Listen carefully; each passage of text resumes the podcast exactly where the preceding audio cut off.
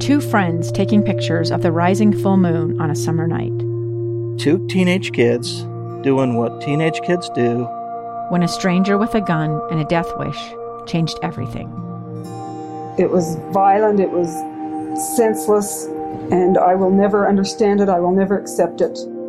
I'm Amy Donaldson, and unfortunately, we're all too familiar with stories about how violence shatters lives. But what we rarely see is how they are rebuilt. In a new podcast, The Letter, we relive tragedy, but only so we can hear the rest of the story the struggle to reclaim lives, the realities of grief, and the possibilities of forgiveness. I believe in miracles. Sometimes I thought, there are no miracles. Yeah, there are, and this is a big one. Follow the letter at theletterpodcast.com or wherever you get your podcasts.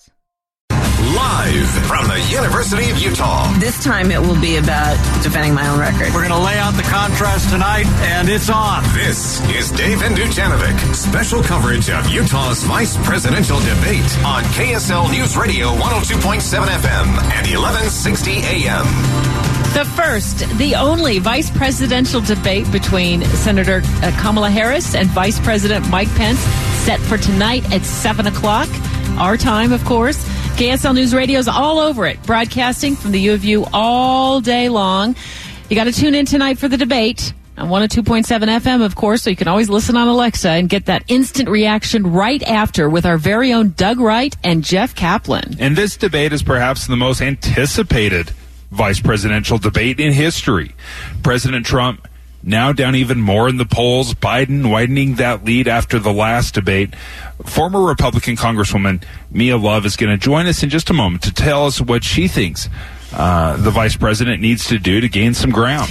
Uh, right when we opened the show this morning, Dave, you and I talked about our the number one thing we will be watching for in tonight's debate.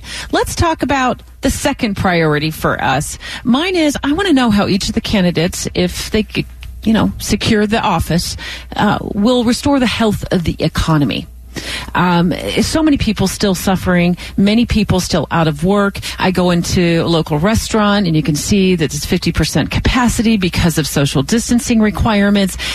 And if we don't have healthy Americans, um, by getting a vaccine out as you know as quickly and as safely as possible, I just don't see how we can possibly restore the economy to full health. COVID is a very very big concern for me and my family. No question, but I hope it doesn't fall into an hour and a half of COVID talk. There are so many important topics out there that have just fallen by the wayside.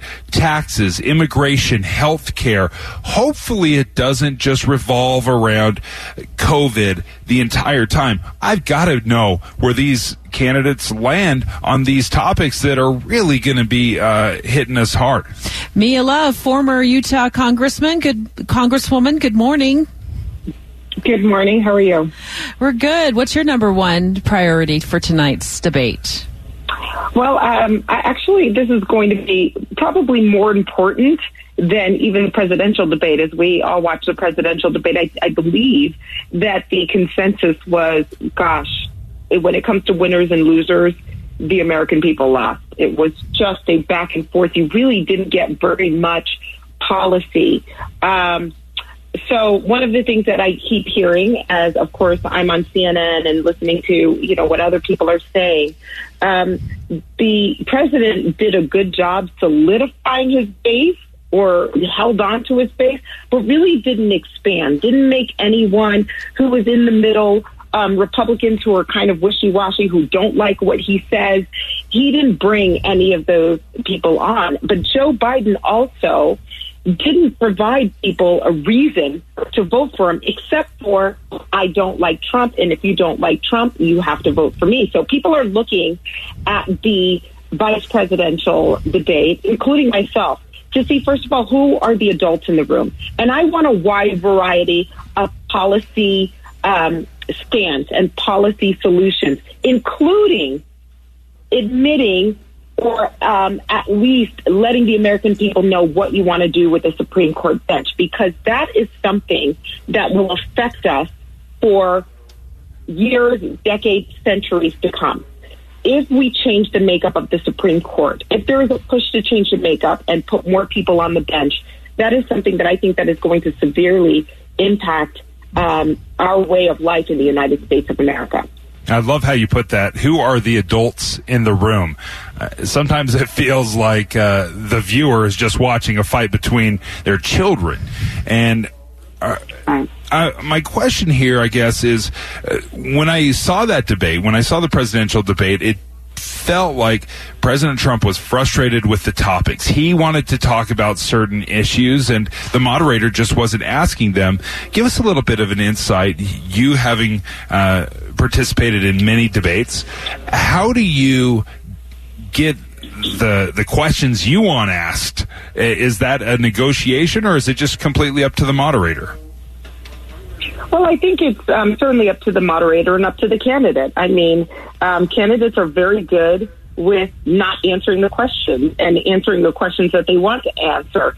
The anger that I got from the president, and this is my view, is that he was, it's one thing to be angry on behalf of the American people, to say, I am so upset about what is happening here, what is happening to you, but it seemed as if he was angry on his own behalf. And I think that that's what was really off putting. When I think about it and put my hands on the problem, it's just that you want a leader that's going to say, look, I understand these things have happened to you, but it's okay.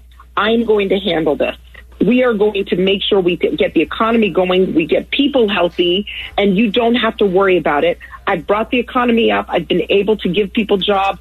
I will do it again.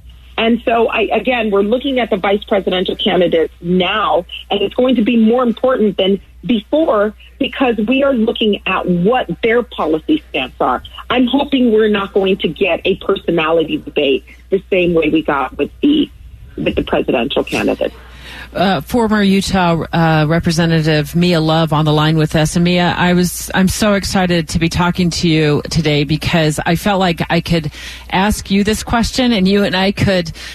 Uh, Okay. Probably. yeah, exactly. Don't don't worry. It's not it's not an impossible question to answer. But uh, both of us being females, the, the thing I, I, thought about this morning on my way in is how does Vice President uh, Mike Pence handle his tone uh, debating Senator Harris as a female? It, does that not matter anymore? I know it was an issue uh, when uh, during uh, the debate with Sarah Sarah Palin many many years ago.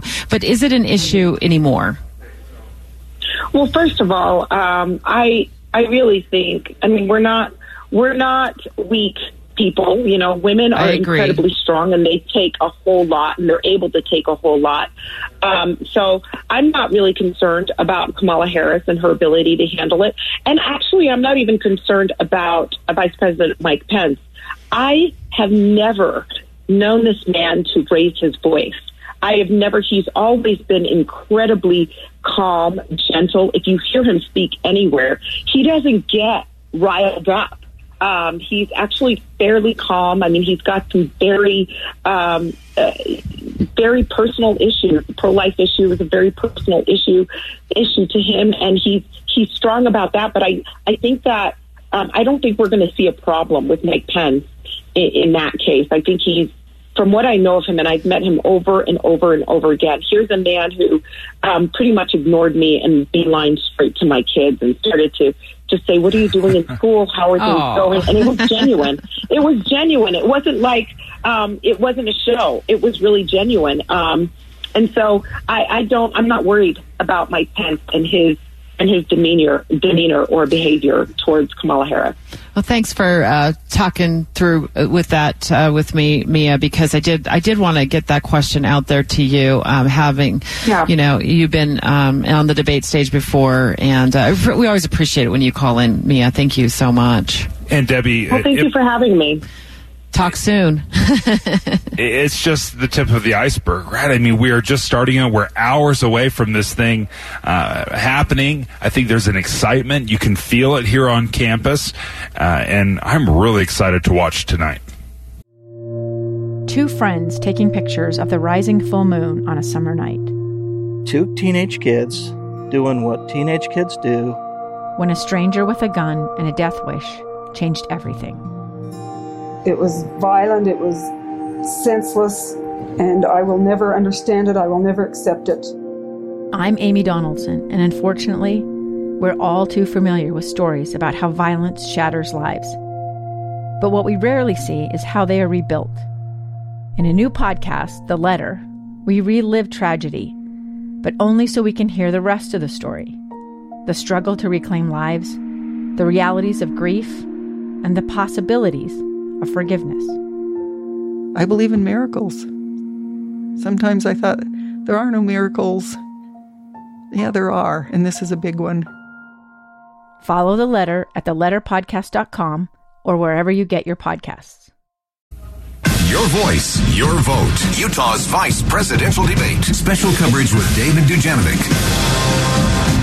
We are nine hours and eight minutes away from the vice presidential debate in our very own backyard. I think we're all U of U fans today. Let's not go so far. and Dave and I are just uh, what would you say? A block away, a couple blocks away here at the the Union Building uh, from where uh, Senator Harris and Vice President Pence will spar tonight. Hopefully, not interrupt each other tonight. Oh yeah, fingers crossed. I cannot handle uh, another hour and a half of what the the presidential debate looked like. Shout fest. Oh, interrupting every two seconds.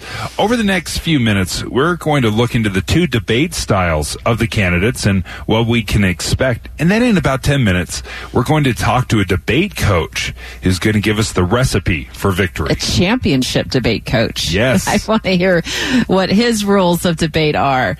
Um, let's start with the vice president. Uh, 61 years old. Uh, he, this surprised me. A Democrat until 1983. And that's when he shifted to the Republican Party. He ends up serving six terms in the House. Then he does a term as Indiana's governor. And now finishing up one term so far, hoping for a second term as vice president. And before he jumped into politics, uh, I don't know how many people know this, but he actually had a career as a radio host. Oh, you think the president was involved in the decision? I'm positive he would be. Of how to handle it? Hmm. Oh, I don't. I don't know. We haven't heard a whisper out of the White House on this case. I mean, not a whisper. And the president comments on everything, doesn't he? You could have him announce corn prices are down. The president would have a press conference. It seems like. He, he's not bad. I thought it was going to sound like a podcast uh, because I'd never listened to him before. So when I was listening to it, like, oh, he's pretty, he's pretty darn good at it. and then he went up against Senator Tim Kaine in uh, 2016. And it's, you know, I think it's pretty clear he walked away with a victory in that one. To be honest with you, if Donald Trump had said all the things that you said he said in the way you said he said them, he still wouldn't have a fraction of the insults that Hillary Clinton leveled when she said that half of our supporters were a basket of deplorables. Uh, it's it, she said they were irredeemable. They were not America. That was brutal. that was a tough one. Uh, but Pence's style is very reserved, very even. As we were talking to Mia Love, she's like, I've never heard the guy raise his voice. And because he's had the radio show, uh, he's used to debate. He's used to the conversation. Not getting rattled is a huge thing in debates, and he's mild mannered. He can obviously deliver a line. Uh, and quite frankly, when I watch him, it's very easy to see him as a president. He comes off very presidential. This has been billed uh, by some in the media as the king of sound bites versus the longtime prosecutor. The king of sound bites. Sound bites stick oftentimes sound bites turn into headlines. And if they are well stated, uh, it can be a really positive uh, headline. If not, uh, then you're in, you end up trying to clean up the mess the next day. But Kamala Harris, let's talk about her. She was a longtime prosecutor in California, 13 years. Uh, Dave, since you had me give Mike Pence's age at 61, it's only fair to give her age at 55 years old. Uh, she knows how to make a case. Uh, you'll probably remember this tense interaction uh, in the Democratic primaries when she went after Joe Biden's record on busing. I do not believe you are a racist, but I also believe, and it's personal, and I was actually very, it was hurtful to hear you talk about the reputations of two United States senators who built their reputations and career on the segregation of race in this country. Look, everything I've done in my career, I ran because of civil rights. But they, Vice President Biden, do you agree today? Do you agree today? That you were wrong to oppose busing in America. Then, no, do you agree? I did not oppose busing in America. You remember that. I mean, anytime you start a line with, I don't believe you're a racist, you know it's going to be a bloodbath. And that's something that the prosecutor in Kamala Harris, you'll see that come out because there is a, a little take no prisoners. And when I listen to her, uh, whether you agree with her or not, there's confidence, but more importantly, I would describe there's an intensity when I listen to her debate. What we need on the stage in November is someone who has the ability to win. And by that, we need someone on that stage who has the ability to go toe to toe with Donald Trump and someone who has the ability to rebuild the Obama coalition and bring the party and the nation together. I believe I am that candidate. I think where Kamala Harris will have uh, moments of, of, being able to shine here, Dave, is uh, if if there are any quote air quote untruths lobbed uh, during this debate um, by Vice President Pence she will revert to her prosecutorial skills. And um, I think I, have watched a lot of prosecutors in the courtroom. They're really good at bringing the evidence, not just stating a point, but bringing the evidence and the facts to back it up. I think that's where she'll shine. I think where Vice President Pence will shine is is I'll go back to what I saw of him when he was boarding um, Air Force Two to fly to Utah, and I watched his statement to the media just uh, as he and um, the, the, second lady uh, Karen were getting ready to board board. And he came across to me as very presidential in that moment. And I thought, here he is loading up that, uh, you know, getting on that plane right now and flying here to Utah. If he brings that here, uh, it's going to be a good debate. One of the tricky things I think for the prosecutor side of, of the senator is when you're a prosecutor, there's no time limit. You can unpack, you can discuss there's no time to unpack in a debate. You have to hit and you have to hit hard. Hey, straight ahead, I'm looking forward to Weber State University's debate coach calling in live to teach us the right way to debate. We're going to get his take on the rules the candidates should follow during tonight's debate at the University of Utah. We continue our live coverage straight ahead. I'm Dave Cawley, investigative journalist and host of the podcast Cold. In October of 1985, a woman named Sheree Warren left work at a busy Salt Lake City office to meet her estranged husband at a downtown auto dealership. She never made it home.